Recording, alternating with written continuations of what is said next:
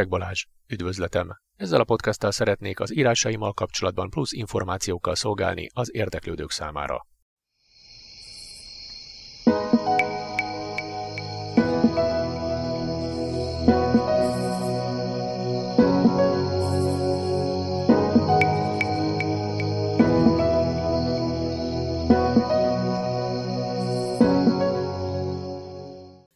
Üdvözletem! Ez a Preg Balázs Irodalmi Szösszenetei című kulturális podcastnak tekinthető adássorozat újabb része. Üdvözlöm a Preg Balázs Irodalmi Szösszenetei című sorozatom második adásában, melyben szeretném nagyon röviden bemutatni, hogy eddig miket is írtam, illetve vázolni a jövővel kapcsolatos terveimet. Műfajok alapján a kategóriák versek, szépirodalmi novella, tudományos fantasztikus novella, elbeszélés, mese, detektív kalandregény, gazdasági, bűnügyi történet, recenzió és elemzés. Történetileg és a megjelenések sorrendje alapján hozzátartozik az egész történethez, hogy már általános iskolás koromban elkezdtem verseket írni. Ezek közül mind megjelent az alábbi kiadványokban. 1989 Állam és Valóság diákantológia. 2002 Heves megyei hírlap. 2003 Líra a Boldog Jövőnkért Alapítvány irodalmi antológia. 2005 Az Élet diktálta antológia. 2008 Csillag fénylik, nap világlik antológia. 2020 Röpke.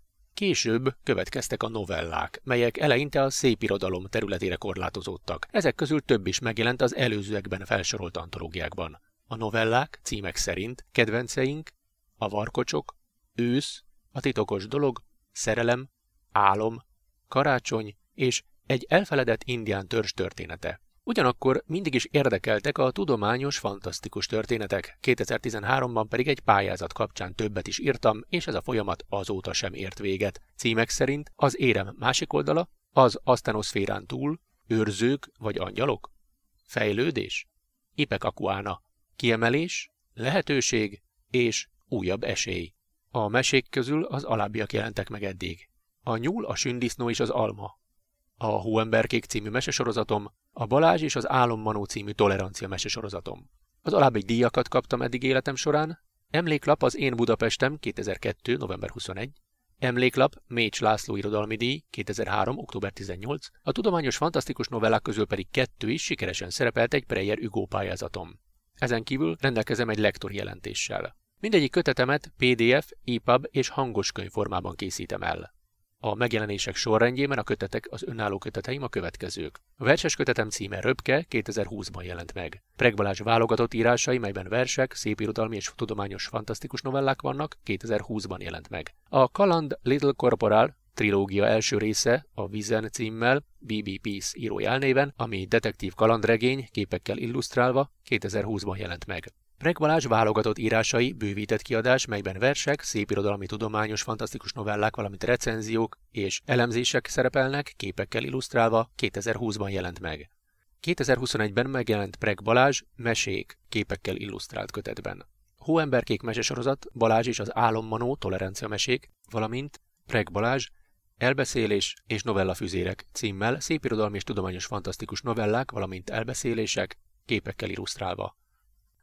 Folyamatban van jelenleg is a Kaland Little Corporal, a trilógia második, a Levegőben című kötete BB Peace írójál néven, ami a detektív kalandregény következő része lesz, képekkel illusztrálva.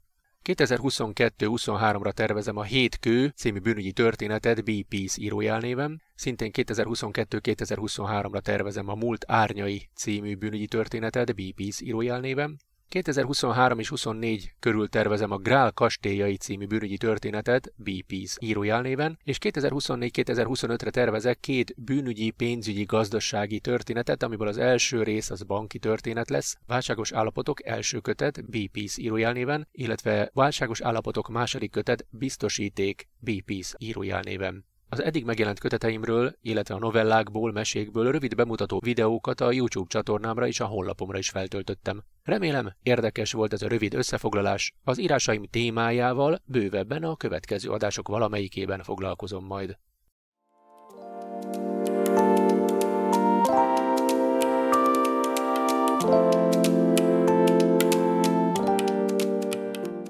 Köszönöm a megtisztelő figyelmet, ez itt Preg podcastja volt. Hamarosan újabb résszel jelentkezem, benne érdekességekkel és háttéranyagokkal. Az interneten, honlapomon és YouTube csatornámon is találhatók információk.